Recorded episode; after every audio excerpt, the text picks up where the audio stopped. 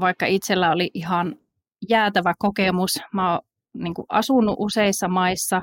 Mulla on todella monipuolinen koulutus taustalla ja myöskin työelämäkokemus taustalla, niin ei kerta kaikkiaan niin kuin, saattoi olla, että en päässyt edes haastatteluihin.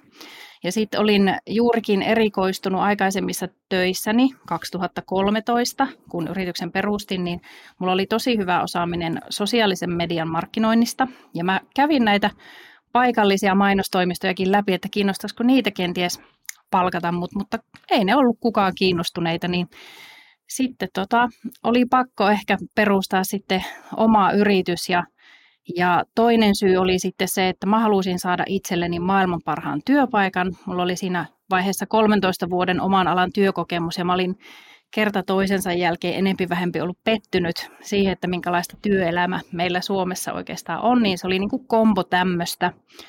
Ja sitten se, että mä olen syntynyt aikoinaan mainostoimistoon, eli mulla ei ollut mitään semmoisia niin pelkotiloja yrittäjyyttä kohti, eli se oli mulle ihan normaali tapa tehdä töitä. Meidän koko suku on yrittäjiä, että se oli oikeastaan aika helppo päätös. Se oli vain yksi työ muiden mahdollisten työpaikkojen joukossa. My Studio. Mikroyrittäjän podcast. Ratkaisuja yrittäjän arkeen. Tänään MY-studiossa on aiheena, millaista on naisen olla yrittäjänä Suomessa. Ja minun nimi on Pauliina Björk ja olen projektitutkijana Oulun yliopiston Kerttusaalasti instituutissa. Ja minulla on tänään vieraana yrittäjä Jonna Muurinen Kuulu Oystä ja yrittäjyyden professori Ulla Hytti Turun yliopistosta. Esitteletkö sinä itsesi ja kerro myös, että miksi ryhdyit tutkimaan yrittäjyyttä? Mulla ei taustassa ole minkäänlaisia yrittäjiä suvussa eikä, eikä muuta. Ja, ja oikeastaan tämä, tämä tutkimusura lähti sitten siitä, kun mä tulin, tulin sitten kauppakorkeakoulun projektiin, jossa, jossa sitten soittelin ympäri Suomea yrittäjille ja haastattelin heitä. Ja, ja ylipäätään sitten niin kuin pääsi tapaamaan yrittäjiä ja, ja ja sitä kautta niin kuin kiinnostuin sitten siitä, että no, keitä nämä yrittäjät on ja miten yrittäjäksi tullaan ja, ja lähdin sitten tekemään niin kuin väitöskirjaa yrittäjien identiteetin rakentumisesta ja sillä polulla ollaan. Eli Ullalle toinen kysymys vielä, eli sinä olet tutkinut tätä yrittäjyyttä erityisesti yksilön näkökulmasta ja kiinnostunut myös tästä sukupuolen ja yrittäjyyden välisestä yhteydestä. Niin millä tavalla se sukupuoli näkyy siinä yrittäjyydessä? No sehän näkyy hyvin, hyvin monella tavoin, että, että tavallaan että mä olen joskus tai aika useinkin tehnyt opiskelijoille esimerkiksi semmoisia harjoituksia, että, että tervetuloa kurssille, että pistäkääpä silmät kiinni ja miettikää yrittäjää siinä, hahmo, hahmottakaa semmoinen yrittäjä siihen, siihen teidän eteenne. Ja, ja tällä harjoituksella niin aika selkeästi tulee näkyviin tämmöinen niin kuin hyvin stereotyyppinen yrittäjä, mies, eli aika, aika suurin osa niin kuin ajattelee, että ehkä semmoinen 80-20, niin että se on semmoinen keski-ikäinen mies sitten, joka siihen hahmottuu siihen heidän, heidän tota, niin kuin ver- verkkokalvoilleen.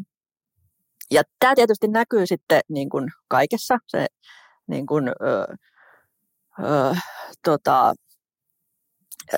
vaikuttaa, on vaikuttamassa muun muassa siihen, että sitten kun jos, jos niin kuin meillä on, on tota, opiskelijoita tai, tai nuoria, jotka miettii että olisiko tämä yrittäjyys minulle hyvä juttu. Ja jos, jos ei ole niin kuin tavallaan esimerkiksi yrittäjätaustaa niin kuin Jonnalla on, niin ehkä, ehkä ei tule mieleen yhtään naisyrittäjää. Ja sitten, sitten naisena tai, tai tyttönä niin sitten se, että, että voiko minusta tulla yrittäjä, niin, niin sitä voi haastaa se ajatus siitä, että no, mutta nehän on niitä miehiä. Ja, ja, ja kyllä niin kuin, jos näitä lähdetään niin kuin seulomaan, niin, niin, niin tavallaan sitä, sitä suku, sukupuolittuneisuutta löytyy niin kuin kaikilta tasoilta ja hyvin, hyvin monella tav- tavalla. Ja sen takia niin kuin tavallaan on tärkeää keskustella tästä asiasta ja tavallaan tulla tietoiseksi, koska tämä vaatii semmoista tiettyä tietoisuuden astetta niin kuin siinä omassa toiminnassa, niin kuin tavallaan joko niin kuin,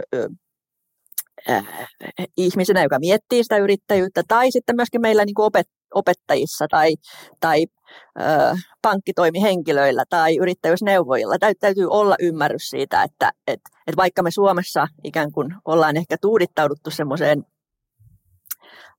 ajatukseen, että, että tämä sukupuolten tasa-arvokysymys on nyt ratkaistu, että, että, että, että kaikki on nyt niin kondiksessa ja, ja, ja kaikki, kaikki on mahdollista kaikille, niin, niin se ei, vaikka me ollaan tietysti pitemmällä kuin monissa, monissa muissa maissa, niin, niin, niin, niin tämä, tämä haaste ei ole vielä ratkaistu, vaan on, näitä, näitä asioita on, joita täytyy tuoda esille ja jotka täytyy niin kuin tunnistaa ja, ja ymmärtää, jotta niihin voi tarttua.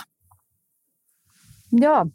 Tota, äh, mä olin mukana julkaisemassa hiljattain Suomen raporttia tuosta Global Entrepreneurship Monitor kyselytutkimuksen pohjalta, jossa oli just haastateltu tuoreesti 2000 suomalaista aikuista heidän suhteestaan yrittäjyyteen.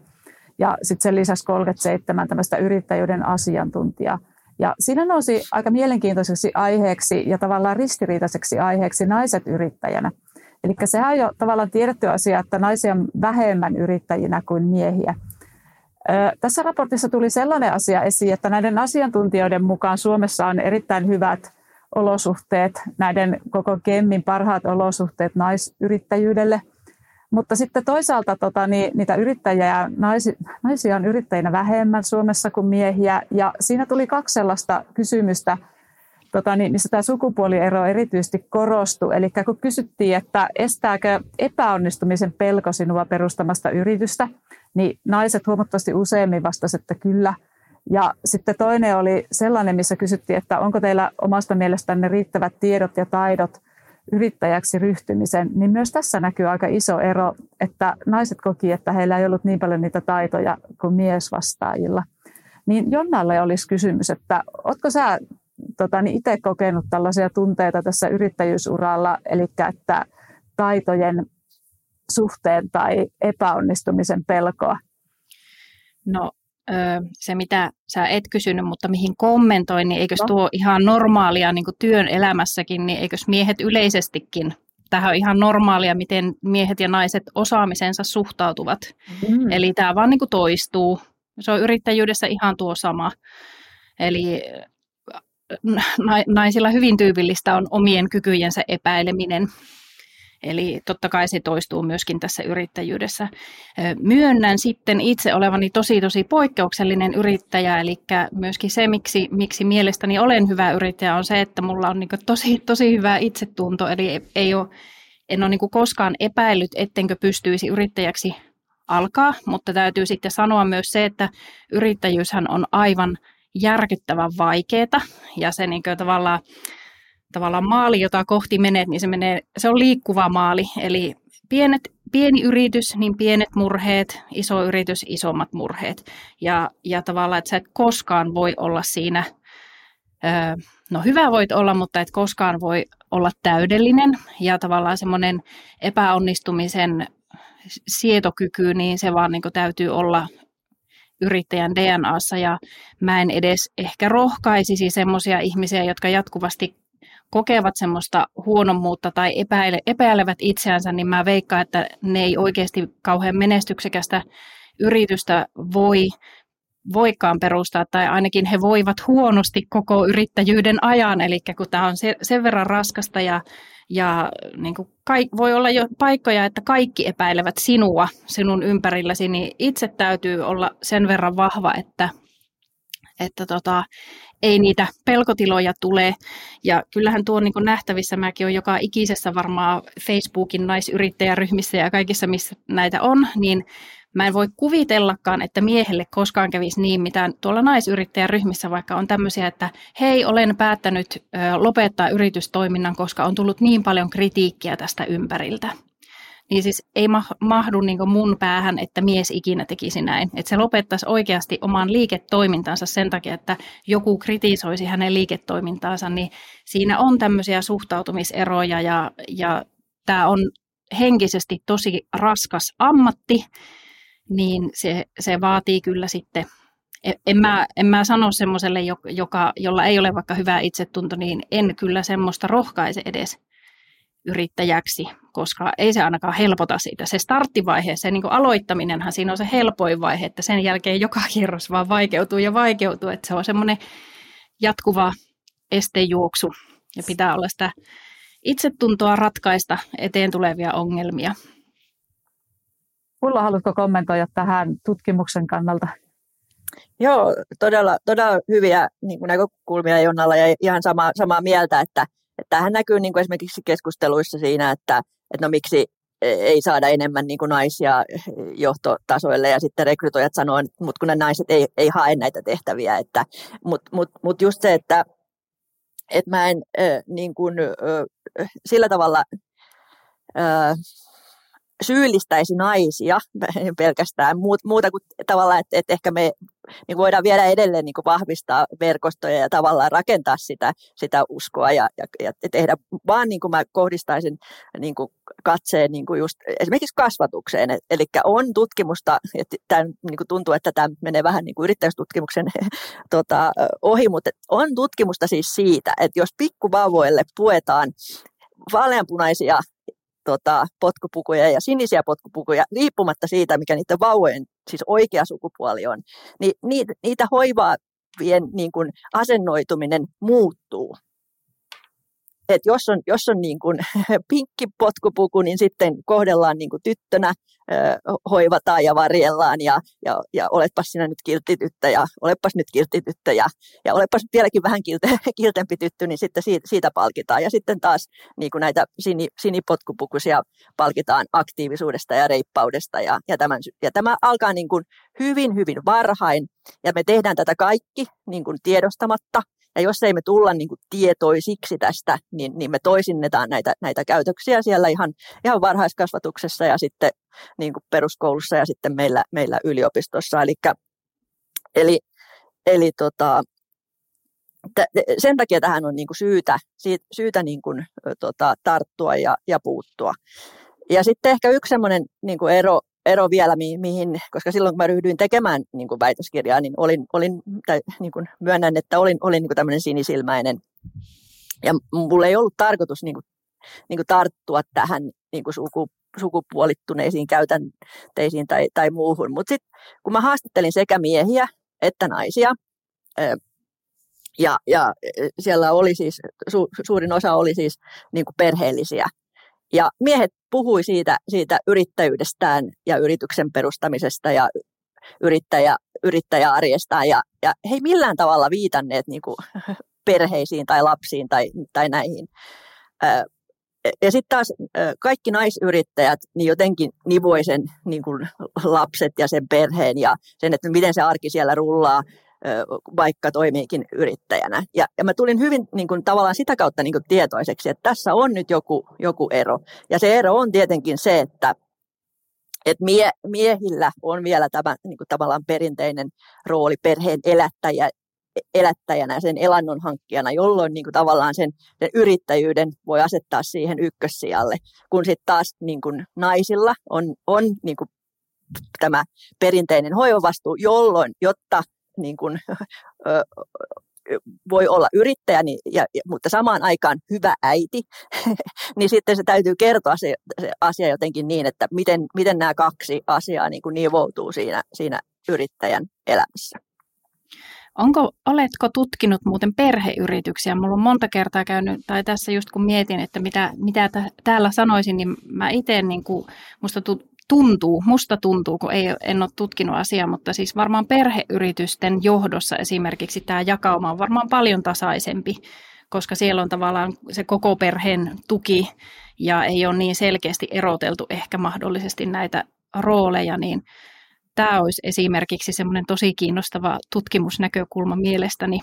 Joo, siis itse asiassa ollaan tehty vähän tutkimusta ja siellä tietysti aika paljon vaikuttaa se se, sitten tavallaan se jatkajien niin kuin rakenne ja sukupuolirakenne. Ja, ja, ja, ja itse asiassa niin kuin, yhdessä tutkimushankkeessa ja, tota, niin kuin havaittiin, että, että kyllä sielläkin niin kuin, tavallaan sitten joissakin tapauksissa, en, en, en, en sano, että, että kaikissa tapauksissa, mutta joissakin tapauksissa löydettiin muun muassa myöskin kyllä tällaista, että, että tämä jatkaja sukupolven niin kuin mies, miesyrittäjä niin tavallaan suhtautui niin kuin omiin tyttäriinsä sillä vähän suojelevasti ajatellen, että no se liike-elämä nyt on liian kovaa, että, että hän toivoo, että tyttäret suuntautuu sitten, sitten jonnekin, jonnekin muualle. Että, ja, ja tietysti siinä on hyvät, niin kuin, et eihän se ole niin kuin tavallaan pahan suopuutta, vaan siinä on ihan hyvä, hyvä ajatus siitä, että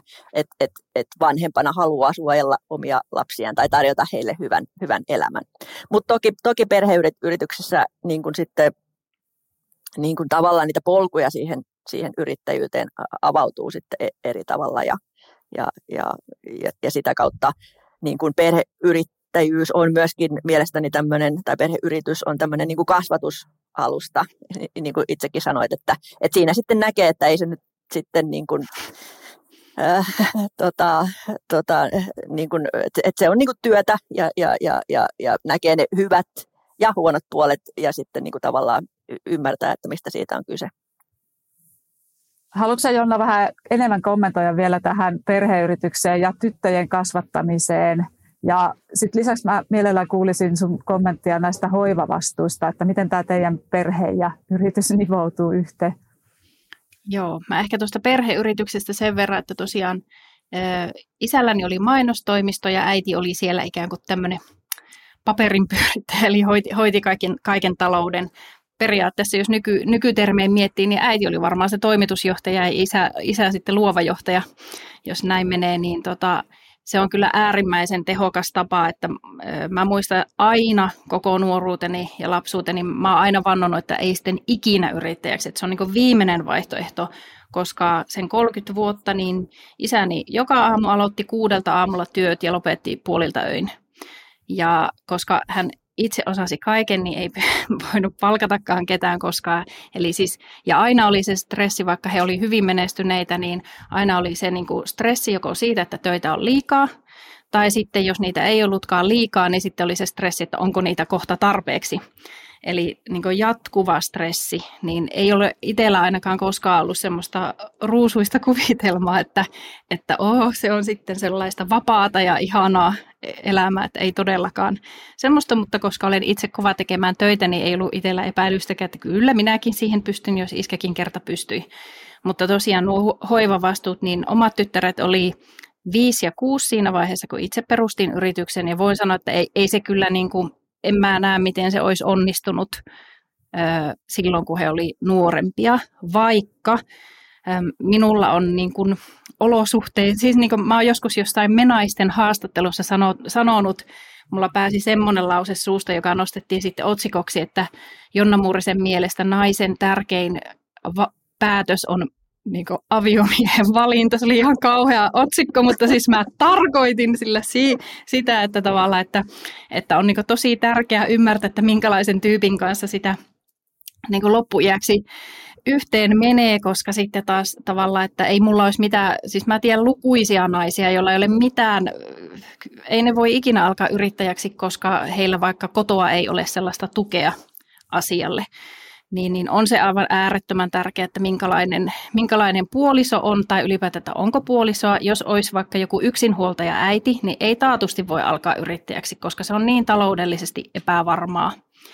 Mutta että kyllähän tuo niin kuin kasvatus, että miten kasvatetaan tyttöjä nykyisin, siis 2023 vuonna edelleen, niin siis aivan niin kuin äärettömän epätasa-arvoista vieläkin kouluissa. Niin kuin jatkuvasti meidän tytöt kertoo miten on opettajat puhutelleet tyttöjä versus poikia ja kuinka paljon enemmän täytyy tyttöjen koko ajan saavuttaa, eh, jotta he saisivat kymppejä koulussa verrattuna siihen viereiseen poikaan ja niin kuin näin edelleen. Että tämä valitettavasti, ja, ja siis olen itse huomauttanut muun muassa päiväkodissa ja ala-asteella ja vaikka missä, että miten te näille tytöille oikein puhutte täällä, että, että tota, kun se on juurikin sitä, että vaaleanpunainen on tyttöjen väri ja vaaleansininen poikien väri. Tätä on niin edelleen tosi paljon.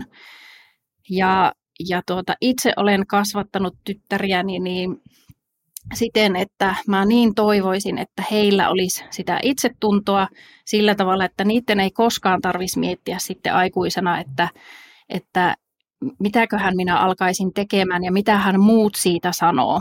Et se on niin kuin se, mä sanoisin, että tämmöinen itsetunnon, terveen itsetunnon kasvattaminen ja tyttöjen rohkaiseminen, se on ihan älyttömän tärkeää. Ja mä oon itse ottanut tämmöisen vähän tienraivaajan roolin, että mä käyn tosi paljon kouluissa ihan alkaen yläasteelta, niin mä käyn yläasteilla lukioissa ja yliopistoissa ja mä käyn aina puhumassa yrittäjyydestä heti kun pyydetään, heti, koska tuota, mä tiedän, että sitä tarvitaan. Mä muistan itse, että ei mulla ole koskaan ollut, en mä, tämä on just mitä alussa olikin, että ei mulla, en mä tiennyt ketään naisyrittäjää, ei mulla ollut mitään mielikuvaa, että, että ketä, ketä niitä nyt olisi, että mie, mieleen tuli juurikin vain, vain miehiä, että vaikka omassa suvussa on, on kaikki oikeastaan yrittäjiä, niin meillä on ollut näitä perheyrityksiä kaikki. Että naiset sekä miehet on ollut yrittäjiä siinä, mutta ne on ollut aina miesten starttaamia kuitenkin.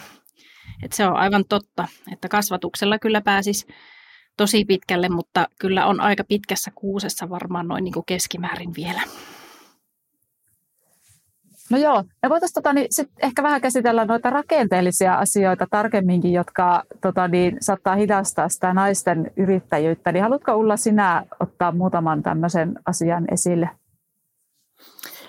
Öö, joo, kiitos. No, niin kuin tavallaan näistä hoivavastuista tuossa niin kuin jo tuota, puhuttiinkin, niin, niin siihenhän niin kuin tavallaan Suomessa yhteiskuntakin on niin kuin rakentanut tämmöisiä rakenteita, jotka liittyy nyt näihin niin kuin perhe, perhevapaisiin esimerkiksi. Ja, ja vaikka siis niin kuin niissä on ollut se mahdollisuus, että et, tota, et molemmat vanhemmat voi, voi niitä käyttää, mutta että mutta suurimman osanhan Suomessa käyttää naiset.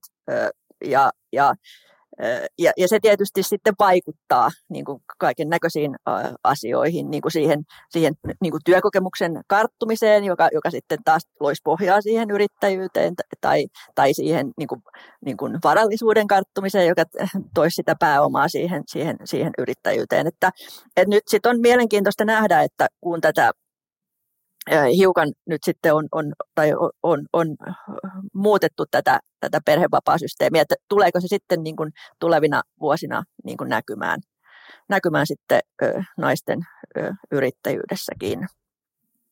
Tämä on, tämä on nyt ainakin, ainakin tämmöinen niin kuin, ö, ikään kuin yhteiskunnan itsensä rakentama ö, systeemi, joka, joka tuottaa sitten monenlaista itse asiassa, itse asiassa niin kuin epätasa, epätasa-arvoa sitten suomalaiseen työelämään, vaikka jälleen kerran niin kuin, taustalla on, on niin kuin hyvin tämmöinen humaani ajatus siitä ja, ja tavallaan niin kuin semmoinen ajatus, että, että miten, miten sitä niin kuin hoivaa voidaan siellä, siellä perheissä sitten järjestää. Joo, tuossa tota, niin, tulikin jo Jonnan, Jonna ajatus tästä, miten heidän perheessä nämä asiat hoidettiin. Mutta tota, niin mennään sitten seuraavaan asiaan. Se on tuo yrittäjien rahoituksen saaminen. Niin Oletteko te huomannut tai tutkinut, että vaikuttaako se yrittäjän sukupuoli jotenkin siihen? Saako, saako heti sanoa näin entisenä startuppaajana, että, että esimerkiksi tuolla startup-skeneessä niin 95 prosenttia rahoituksen saaneista, tämmöisiä niin miljoonarahoituksen saaneista yrityksistä on miesten johtamia. 95 prosenttia. Ja itse asiassa sitten vaikka niin tekes rahoituksen, tai anteeksi Business Finlandhan se nykyisin taitaa olla, niin niistä hakijoista ylipäätään 6 prosenttia vain on naisten johtamia. Ja ylipäätään tuolla startupeissa niin yrittäjistä vain alle 10 prosenttia on naisia.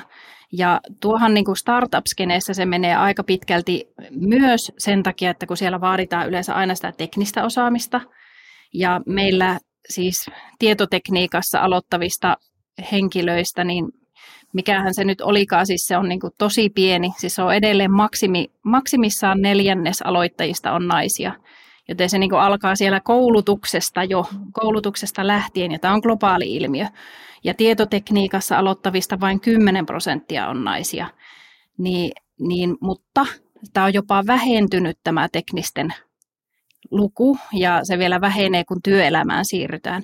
Niin startupeissa tuo ihan, ihan puhtaasti lähtee jo koulutuksesta, mutta sitten tuota, onhan siitä olemassa tuota ihan globaalejakin tutkimuksia, ei tämä mikään Suomen asia ole, mutta että on naisten aivan ehdottomasti vaikeampaa saada rahoitusta ihan jo sen takia, että miehet eivät aina edes ymmärrä niitä kun naiset innovoivat ratkaisuja naisten ongelmiin, niin miehet ei aina edes ymmärrä, että kuinka isosta asiasta on vaikka kyse, niin ihan jo, lähtien jo siitä, mutta siis epäilemättä varmasti miehet antavat enemmän rahoitusta miehille, ja sehän näkyy myös vaikka Tähän näkyy myös työelämässä, että ihmiset mielellään palkkaavat itsensä kaltaisia henkilöitä, Miehet palkkaa miehiä, naiset palkkaa naisia.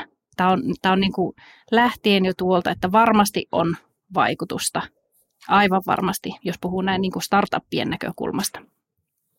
Joo, ky- kyllä, niin kun, et, et semmoistakin tutkimusta on tehty tavallaan tämmöistä vähän kokeellista, että et on niin kun rahoitushakemuksia ja sit niissä on niin kun tavallaan pidetty eri asioita ö, samankaltaisina, mutta sitten vaan se, se ha- hakijoiden sukupuolta on niin kun vaihdettu ja jälleen on havaittu se, se just, että se, se sitten niin kun, se suku, yrittäjän sukupuoli, joka, joka, siinä mukamassa hakijana on, niin se, se vaikuttaa sitten siihen rahoituspäätökseen, että että mm, kyllä, ja, ja, ja sitä kautta just niin kuin kun tuossa jossain kohtaa sanoin, että, että, että, että on niin kuin tavallaan tietoisuuskysymys, että pankkimaailmassa ja rahoittajien puolella tarvitsisi tunnistaa näitä asioita ja ymmärtää ja sitten lähteä niin kuin, niin kuin muuttamaan niitä, niitä käytäntöjä ja, ja niitä tarkasteluja ja, ja, ja et miten, miten sitä sitten niin kuin tehdään, tehdään sitä rahoitus, rahoituspäätöksiä esimerkiksi. Ja plus sitten, että, että ehkä just tämä niin kuin tavallaan se sukupuolijakauman laventaminen siellä rahoittajapuolellakin just, että et, et on niin kuin monenlaista y- ymmärrystä sitten erilaisista niin kuin liiketoiminnoista ja ideoista ja, ja, ja, ja, ja tätä tavallaan diversiteettiä niin kuin sinnekin puolelle olisi hyvä saada lisää. Entä nuo tota, yrityspalvelut ja sellaiset neuvontapalvelut, niin vaikuttaako niissä sen yrittäjän sukupuoli? Oletteko te törmännyt vai osataanko siellä hoitaa niin kuin, miesten ja naisten yrityksiä?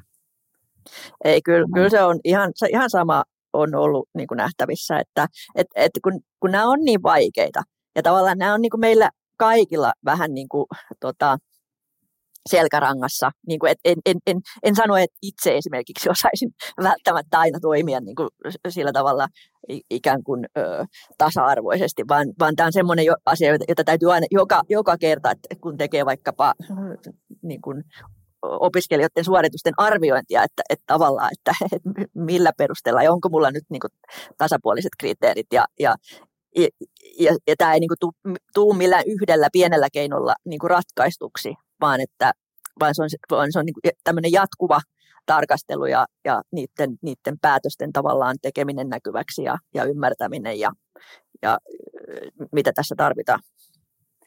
Joo, tota voitaisiin alkaa kääntää tätä keskustelua nyt siihen suuntaan, että äm, jos etsitään vähän tällaisia ratkaisuja, eli että mistä naiset voisivat saada tukea yrittäjillä. Haluatko Jonna aloittaa? No joo, no tähän mulla on niinku semmoinen näkökulma, että jos miettii kansantaloudellisesti, niin, niin ylipäätään siis yrittäjyydestä pitäisi tehdä houkuttelevampaa, koska mitä enemmän yrittäjiä meillä on, niin sitä enemmän meillä on myös naisyrittäjiä. Että tavallaan jos miettii kansantaloudellisesta näkökulmasta, niin en usko, että vaikka juuri naisyrittäjien yritykset, mä en usko mitenkään, että ne olisi niin kannattavampia kuin miesten vetämät yritykset ihan jo siis toimialasta johtuen. Naiset on hyvin usein hoiva-alalla ja kauneudenhoitoalalla, kaupan alalla, ja ne on niin tosi pienikatteisia, pienikatteisia aloja, joissa vaikka ei tehdä suuria voittoja. Ja sitten taas miehillä on tämä teollisuus ja IT-ala ja niin edespäin, jotka, jotka tuottaa isoja voittoja. Ja mitä me Suomessa tarvittaisiin, niin me tarvittaisiin lisää voittoa tuottavia työllisyyttä työllistäviä yrityksiä. Eli sikäli niin ylipäätään yrittäjyydestä pitäisi tehdä houkuttelevampaa. Eli meillä tavallaan, miten meillä yhteiskunnassa yrittäjyydestä puhutaan, niin se on niin suhtautuminen on tosi nuivaa suoraan sanottuna. Eli se ei ole millään tavalla, ei, ei ihmiset koe, että se olisi mitenkään hyvä diili alkaa yrittäjäksi päin vastoin, että se on niin rankkaa ja, ja kun se on niin ihan, ihan taivahan tosi, että niin kuin yli puolet yrittäjistä on pienipalkkaisia. Siis, ja siellä on tosi paljon, jotka elää köyhyysrajan alapuolella ja se ei ole niiden oma valinta, vaan se on niin kuin, heidän on vaikka, se, he työskentelee sellaisella toimialalla, että siellä on pakko ollut vaikka ryhtyä yrittäjäksi. Mistä rahaa ja työpaikat Suomessa syntyy, niin ne syntyy yrityksissä ja ne syntyy niissä yrityksissä, jotka tuottavat voittoa ja jotka pystyvät työllistämään. Ja jos me yrittäjyydestä saataisiin kannattavampaa ja helpompaa, niin totta kai ihmiset enemmän alkaisi yrittäjiksi ja sitä myöten tulisi myös paljon enemmän naisia naispuolisia yrittäjiä, että siitä se niin kuin pääosin on kiinni ja siellä on paljon helpotuksia, mitä voitaisiin tehdä vaikka verotukselle tai sitten aina tulee tämä, että no halutaanko me oikeasti helpottaa vaikka työllistämistä, koska se taas tarkoittaisi heti sitten sitä, että olisi vaikka, pitäisi oikeasti olla vaikka helpompaa irtisanoa työntekijöitä, niin se helpottaisi työllistämistä heti tosi paljon. Että mä niin kuin, aina tulee tämä, että heti kun näistä alkaa oikeasti sitten miettimään, että mitkä jutut auttaisi, niin sitten tulee tämä kauhea, että ne yrittäjät on semmoisia riistokapitalista ja kaikki, että, että tavallaan, että näistä ei pääse oikeastaan meillä yhteiskunnassa edes keskustelemaan kauhean hyvin näistä asioista, että mikä, mikä auttaisi, koska ihmiset tuntee taloutta niin äärihuonosti, että ei oikeasti tiedetä, mistä raha syntyy. Mutta mut sitten tuota, ihan tämmöisiä, niin kun, kun kysyit vaikka niistä yrityspalveluista, niin sittenhän on tosi paljon myös aika tosi tosi edullista koulutusta olemassa, eli ihan vaikka tämmöisiä yritysjohtamisen erikoisammattitutkintoja tai yritysjohtamisen tutkintoja, ne, ne, vois aut, ne ei ole niin yleensä rahasta kiinni, mutta sitten taas näillä naispuolisilla yrityksillä, jotka on ehkä vaikka kymmenestä kuuteen jossain kivijalkaliikkeessä, niin he ei voi osallistua yleensä näihin. Että sekin on niin tosi hankalaa ja silloin pitäisi järjestää semmoisia koulutuksia, mitkä ovat vaikka ilta-aikaan. Tai sitten puhua vaikka ulkopuolisen hallituksen merkityksestä, vähän tämmöistä niin yritys, yrittäjäkoulutusta ikään kuin, niin se, se voisi olla hyvä juttu. Ja sitten se, että tämä niin kuin puheen kääntäminen positiiviseksi, että miksi me ei kerrota meidän mahtavista menestystarinoista Suomessa. Meillä on tosi mahtavia tuota, yritystarinoita, mutta milloin niitä näkee, niin se on silloin, kun verotiedot vaikka tulee julki. Niistä ei ihan hirveästi niin kuin muulla niitä juttuja näy muuta kuin silloin, kun että no niin, siellä on Supercellin pojat on taas tahkoneet ja näin. Eli tavallaan, että meidän pitäisi tosi, tosi järjestelmällisesti muuttaa sitä, että miten me yrittäjyydestä täällä puhutaan, niin sillä olisi aivan takuulla iso merkitys. Sitten mä oon, niin kuin, nämä on mitä kouluissa on nyt nämä yrittäjäkyläjutut. Meillä vaikka meidän koululaiset on just niitä käynyt, niin nämä on niin aivan kullanarvoisia. Ne on ihan siis nerokas konsepti, jossa pääsee oikeasti testaamaan, että miten se yritys toiminta pyörii. Ja meilläkin on tuota ollut toinen tytär on ollut yliopiston rehtori ja toinen on ollut vaikka tuota, IT-alan toimitusjohtaja. Ja heti kun he saa edes sen tittelin, niin saa jo vähän semmoista kokemusta, että oh, minut valittiin toimitusjohtajaksi ja yliopiston rehtoriksi, että tulee heti semmoisia niin vahvistavia kokemuksia, että meillä niin kuin, mitä pitäisi olla jo koulusta lähtien, niin talouskasvatusta aivan ääritärkeää ja sitten vaikka korkeakoulu kouluissa, niin oli se ala mikä hyvänsä, niin tämmöistä kaupallista kasvatusta jonkun verran niin pakollisia vaikka myynnin kursseja tai jotakin vastaavaa. Et silloin kun itse on ollut yliopistossa parikymmentä vuotta sitten, niin keskustelimme juuri miehemme kanssa, että ei, ei välttämättä ollut niin ei yhtään mitään semmoista yrittäjyyteen tai kaupallisuuteen viittaavaa. Että näin, tämä on niin ainoa tapa saada ihmiset, juuri kuten on Ulla tuossa todennut, että tämmöinen tiedostaminen, asioiden tiedostaminen, niin se on niin muutoksen ensimmä, ensimmäinen steppi. No Ulla, entä yrittäjyyskasvatuksen asiantuntijana, niin mitä sun mielestä tulisi ottaa huomioon naisten yrittäjyyden tukemiseksi? No kyllä mä niin kuin laajentaisin sen itse asiassa koko, koko tähän koulutuskenttään. Jonna tuossa puhui, että, että niin kuin tavallaan just nämä tavallaan koulutusvalinnat on kauhean sukupuolettuneita Suomessa vielä enemmän ehkä kuin jossain muissa maissa, niin tavallaan niin kuin e, ehkä pitäisi pyrkiä siellä just koulutuksessa ja kasvatuksessa siihen, että, että avataan niitä maailmoja, että, että on ihan okei, että jos pojasta tulee lastentarhanopettaja ja on ihan okei, jos tytöstä tulee insinööri ja tavallaan, että että että että että sitä ei tehtäisi niin kuin niin, niin kuin tavallaan sitä suppiloa siihen yhteen suuntaan, koska mun mielestä se sitten jo sinänsä niin kuin varmasti näkyisi naisten yrittäjyydessä, jos, jos ne niin kuin tavallaan ne urapolut olisi, olisi vähän niin kuin ja koulutuspolut ja urapolut olisi vähän niin kuin tasa, tasa-arvoisempia. Mutta jos tullaan ihan tähän yrittäjyyskasvatukseen ja yrittäjyyskoulutukseen, niin kyllä mä nostan tavallaan, että yksi helppo keino, niin kuin tavallaan tässä on niin kuin paljon, paljon semmoisia keinoja, jotka ei ole helppoja, jotka on pitkiä teitä, mutta helppo keino on, on siis rakentaa näitä rooli, roolimalleja. Eli että jokaisessa yrittäjyys opinto, opin, opinnoissa jokaisessa kylässä ja jokaisessa oppilaitoksessa, niin tavallaan mietittäisiin, että et, et näkyisi se yrittäjyyden koko, koko kirjo. Olisi, olisi naisia, olisi miehiä, olisi maahanmuuttajia, olisi, olisi niin eri, eri aloilla toimivia niin kuin tavallaan ehkä semmoisia ilmeisiä, mutta sitten sit voisi olla niin kuin, niin kuin hy, hyvin monen, monenlaista se, se yrittäjien kirjo, joka siellä, siellä näkyy. Ja, ja tässä niin kuin me, me niin kuin tavallaan opettajina ja kouluina ja oppilaitoksina niin, niin voidaan, voidaan tehdä paljon. Samat, samaten niin kuin niin kuin tavallaan just se ylipäätään se, että jos meillä on jonkunnäköisiä, ja kun meillä on niin kuin, ö, on, on nettisivuja ja on, on, on esitteitä ja muita, että se kuvasto olisi myöskin tämmöinen, koska siis äh, niin tosi helposti menee siihen, että et okei, no me, meillä on nyt tämmöinen uusi yrittäjyysprojekti, että tähän tarvii, tähän tarvii nyt sitten jotain kivoja kuvia ja niin sitten se automaattisesti tulee niitä näppäriä poikia, poikia sinne, sinne kuviin, ellei niin sitä osaa lukea niin sillä tavalla, että hetkinen, miten, mitä me nyt ollaan tekemässä, että et, tota, et pitäisikö tässä nyt vähän miettiä niin kuin laajemmin, laajemmin tätä, tätä kirjoa. Ja tämä on, nämä on ehkä semmoisia, niin kuin sanoisin, että semmoisia helpom, helpompia keinoja. Sitten sit nämä monet muut asiat niin kuin vaatii sitten niin kuin tosi, tosi pitkiä polkuja, ja, ja, mutta mut niitäkin mun mielestä täy, täytyy, täytyy sitten niin kuin tehdä ja olla, olla rakentamassa tässä vuosien mittaan ja toivoa, että sitten 2100-luvulla ollaan niin kuin 50-60 tilanteessa. Niin kuin. Joo, mulla on sellainen loppukysymys vielä molemmille, että kertokaa, miksi teidän mielestä juuri nainen on hyvä yrittäjä? Kumpi haluaa aloittaa? Mä, mä voisin tuohon, että mun mielestä siis naisil, naisten näkökulma on hyvin usein hyvin laaja-alainen, että me joudutaan ö, elämän rooleissamme, meillä on tämmöinen 360 katsanto, eli tuota, ja, ja, ja tavallaan, että on, alkaa olla jo aika vanhanaikaista se semmoinen putkinäköinen vanha johtajuus. Eli tämmöinen moderni yrittäjä pärjää kyllä tosi hyvin silloin, jos hänellä on ö, paljon tämmöistä pehmeätä osaamista myös. Eli ihmissuhdetaitoja, vuorovaikutustaitoja, viestintätaitoja ja naiset ovat yleensä niissä aika paljon parempia, jos nyt näin stereotypisoidaan.